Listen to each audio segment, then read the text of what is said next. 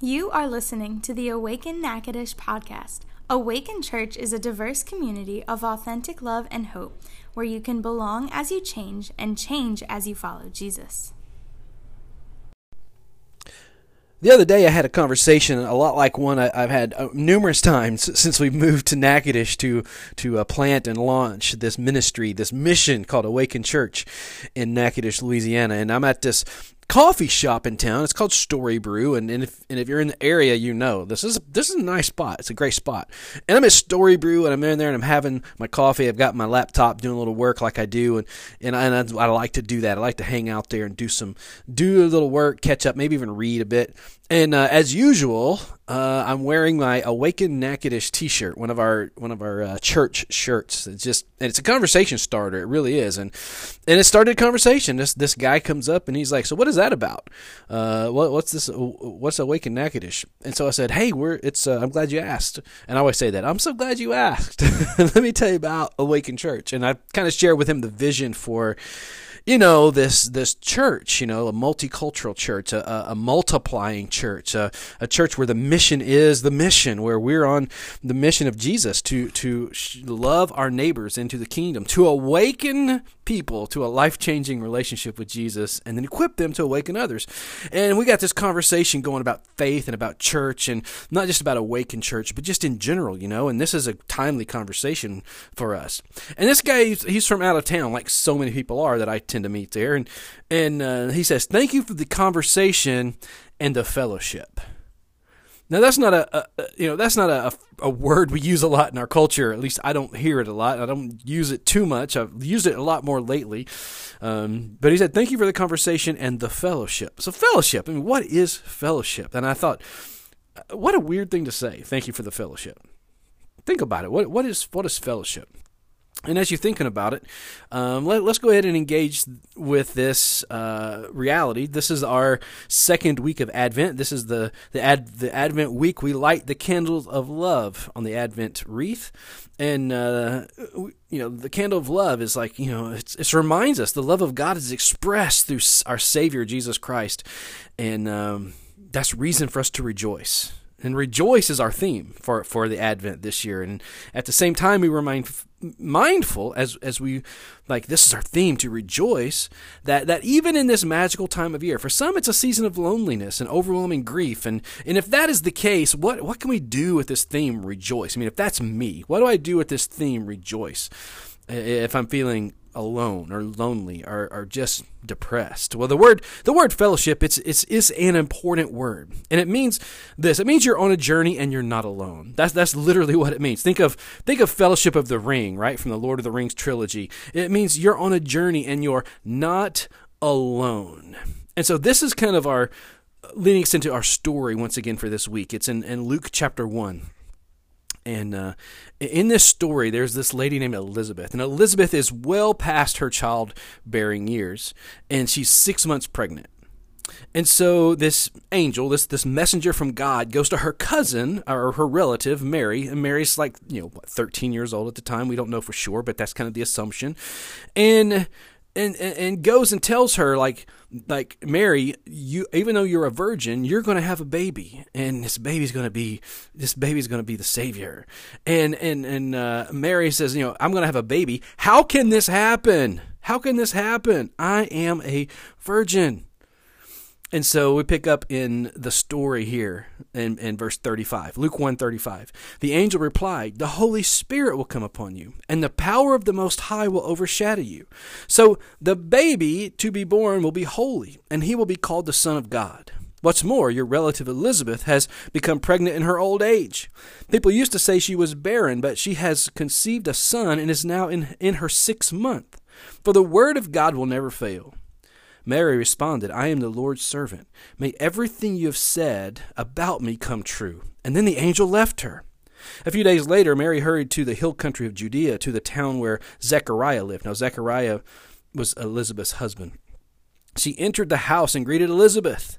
At the sound of Mary's greeting, Elizabeth's child leaped within her, and Elizabeth was filled with the Holy Spirit. Elizabeth gave a glad cry. I wonder what that sounded like. Ha ha! and exclaimed to Mary, God has blessed you above all women, and your child is blessed. Why am I so honored that the mother of my Lord should visit me? When I heard your greeting, the baby in my womb jumped for joy. You are blessed because you believed what the Lord you believed that the Lord would do what he said. And then Mary responded with a song. And this is the beginning of that song. Oh, how my soul praises the Lord. How my spirit rejoices in God my Savior. And the song goes on, but that's where we'll, we'll stop for today and look at this a little bit deeper. With, with this big idea, whether your journey is happy or sad, fellowship means you're not alone. Whether your journey is right now, like this season, whether the season you're in on your journey is happy or sad, fellowship means you're not alone. And in Jesus, we have fellowship to rejoice. And so there's a few thoughts about fellowship and how do we rejoice in, in, in this reality uh, in this season. And in the Advent, here's one of the things we can we can do. We can realize how you're created.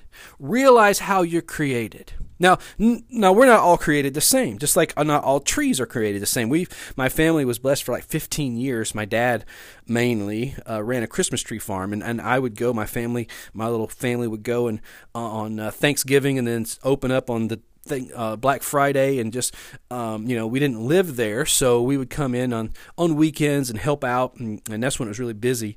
And there's t- uh, like the two main Christmas trees that we had that we can grow in North Louisiana are the Leyland cypress and the Carolina sapphire. Now there's others, but those are the two main ones, and they're both gorgeous trees.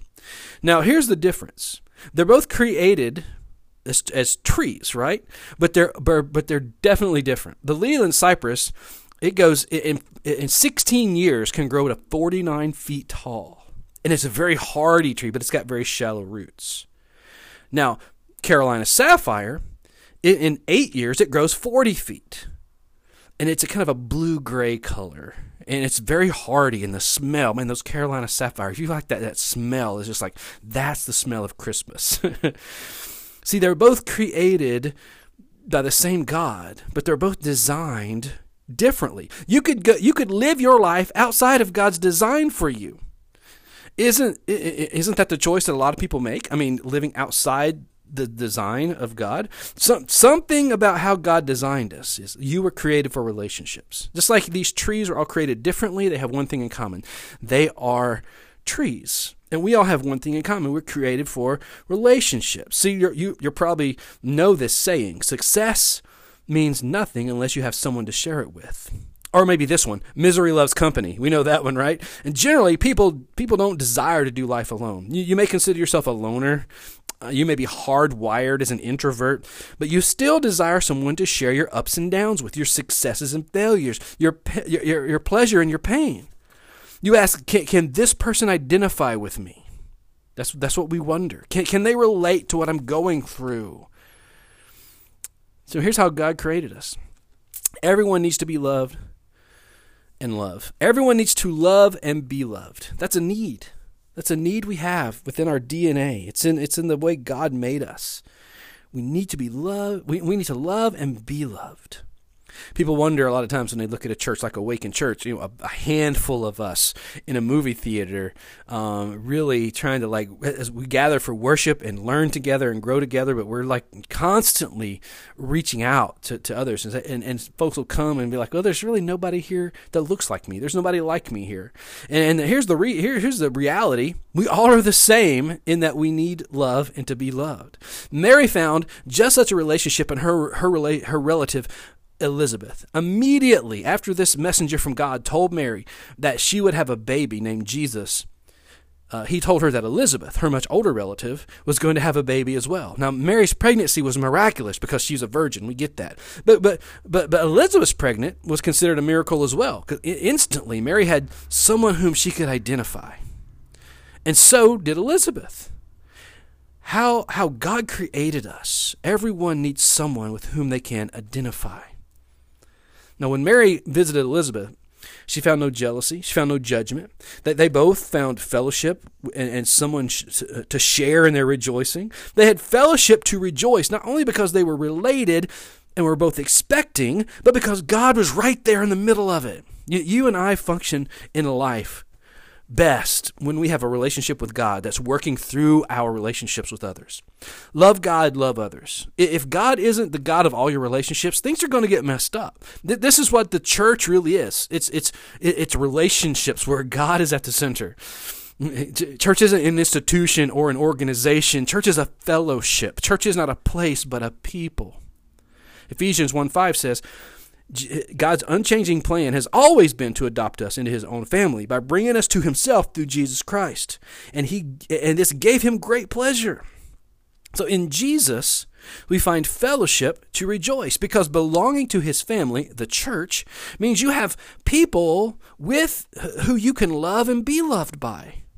You have you have people who can identify with what you're going through. Believe it or not, this is reality. When you realize that this is how you're created, church becomes something much more than something I do. We begin to understand that the church is who I am because of Jesus.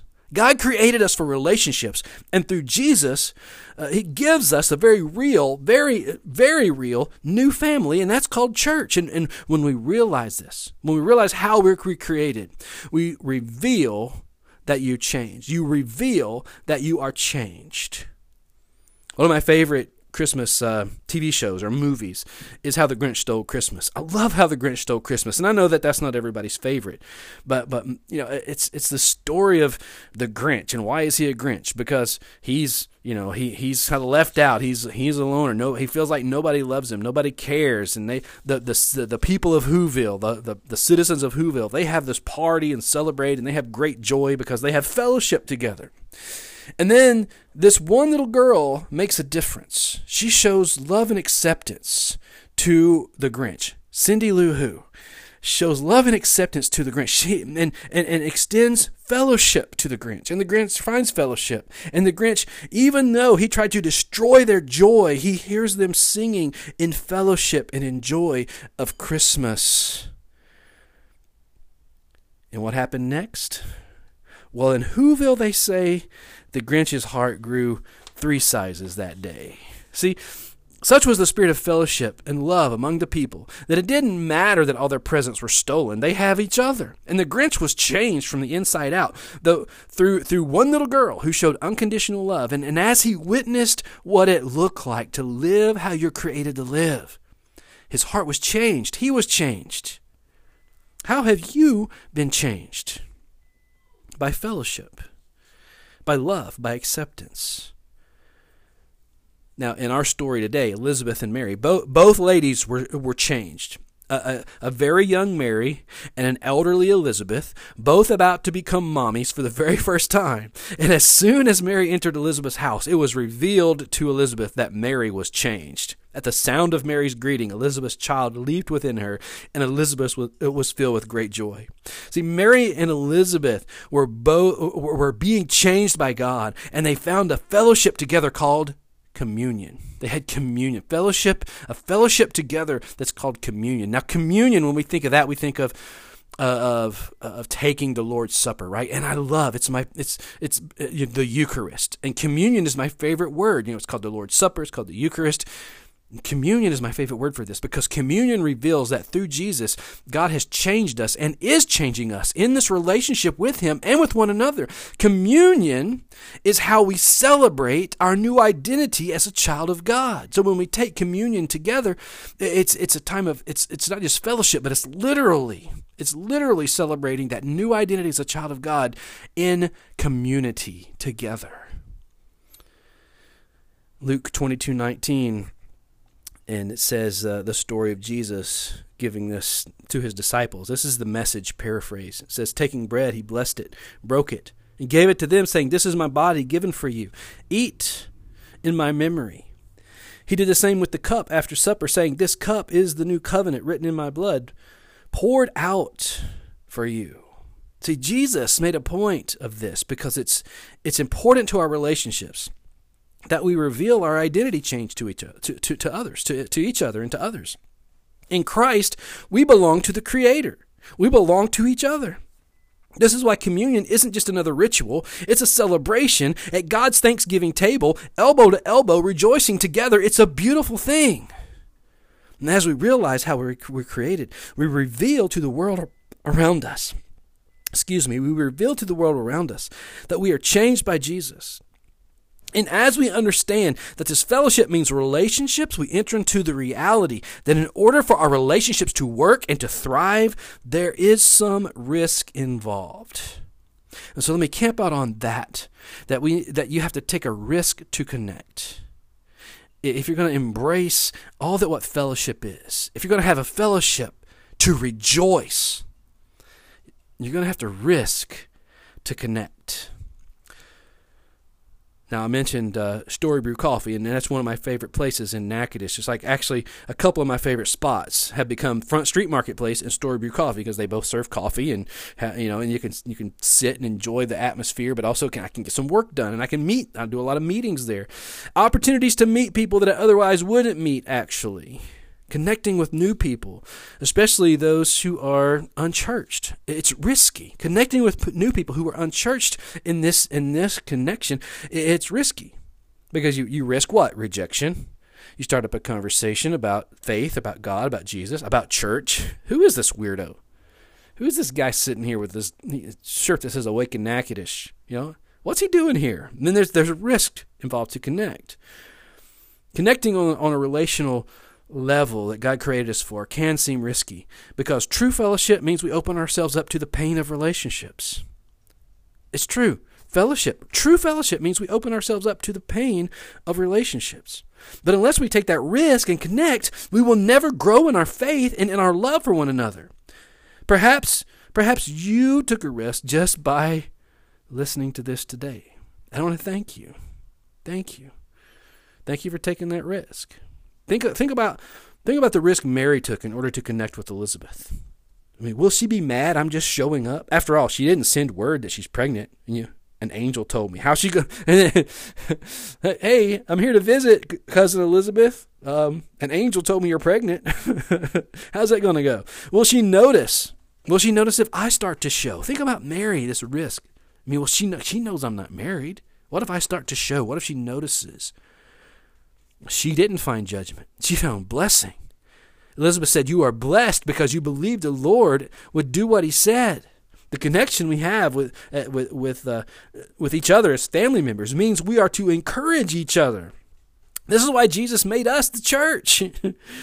A part of what it means to be the church is to encourage each other. This requires me to love. It really does. It, we, we are placed into the family of God where we can learn to love each other. And we express that in fellowship through encouraging each other. Romans 12:9 says, and this is again from the message paraphrase, love from the center of who you are. Don't fake it. Run for dear life from evil. Hold on to dear life. Hold on for dear life to good. Be good friends who love deeply. Practice playing second fiddle. Don't burn out. Keep yourselves fueled and aflame. Be alert, servants of the Master, cheerfully expectant. Don't quit in hard times. Pray all the harder. Help needy Christians. Be inventive in hospitality. Bless your enemies. No cursing under your breath. Laugh with your happy friends when they're happy and share tears when they're down. That's what it is. You are formed for God's family. Church is to be where people encourage one another and love one another. And it breaks my heart in many cases that, that the church has anything, it seems like it's anything but a place of encouragement and love. That is not what church is. That is not who church is. Imagine how God must feel. That breaks my heart. And this is supposed to be God's children, God's family in fellowship together, encouraging each other with love. Imagine how God must feel when we don't. Whether your journey is happy or sad, fellowship means you're not alone. You're not alone. In Jesus, we have fellowship to rejoice. So this week, take this next step. This week, take a risk to connect with someone by inviting them to church next week. Take a risk. There's a lot of different ways, and you're creative enough to take what is my next step here. But here's a suggestion. This week, take a risk to connect with someone by inviting them to church with you next week. Thank you for listening to the Awaken Natchitoches podcast. It's our hope that you have been encouraged by today's message. Find out more about Awaken Church at awakenla.church or find us on Twitter, Instagram, and Facebook at Awaken Church LA.